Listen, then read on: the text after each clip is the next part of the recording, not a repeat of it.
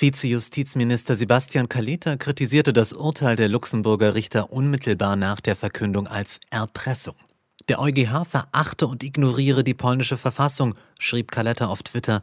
Das Gericht überschreite seine Kompetenzen.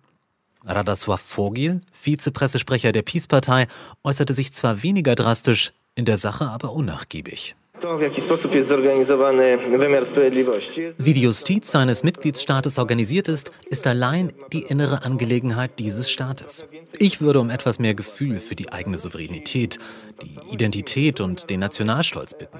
Und nicht zu einer Einstellung, oh Mann, oh Mann, warum lösen wir das nicht auf, wenn das von uns verlangt wird. Das polnische Parlament entscheidet darüber, wie das Gerichtswesen in Polen aussieht. Der stellvertretende Sejm-Marschall Richard Terlecki, ebenfalls von der Peace-Partei, versuchte zu beschwichtigen.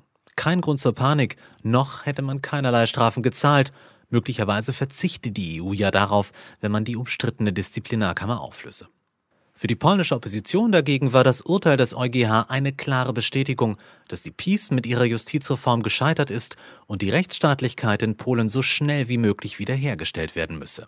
Kamila Gasiuk-Pichowicz von der Partei Bürgerplattform betonte, in der Frage der Rechtsstaatlichkeit gibt es keinen Platz für Zugeständnisse. Das Recht auf ein unabhängiges, von politischem Druck freies Gericht ist das Recht der Polen, das sich sowohl aus den EU-Verträgen als auch aus der polnischen Verfassung ergibt. Der EuGH hat einfach diese Tatsache festgestellt. Mehrere Oppositionsabgeordnete kritisierten zudem, dass die PiS das Geld der Polinnen und Polen für einen sinnlosen Streit opfere. So auch Boris Budka, Ex-Vorsitzender der Partei Bürgerplattform. Wir fordern, dass schon morgen im Sejm über Vorschriften beraten wird, wie die Disziplinarkammer aufgelöst werden kann. Und die es erlauben, dass die Polinnen und Polen keine enormen Strafen für die absurde Hartnäckigkeit von Jarosław Kaczynski zahlen müssen.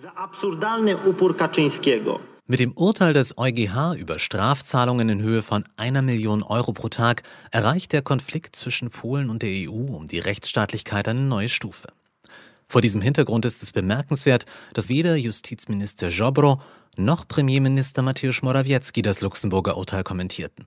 Möglicherweise sucht man nun in den Reihen der Regierungskoalition nach einer Lösung, um der EU im Streit um die umstrittene Disziplinarkammer entgegenzukommen.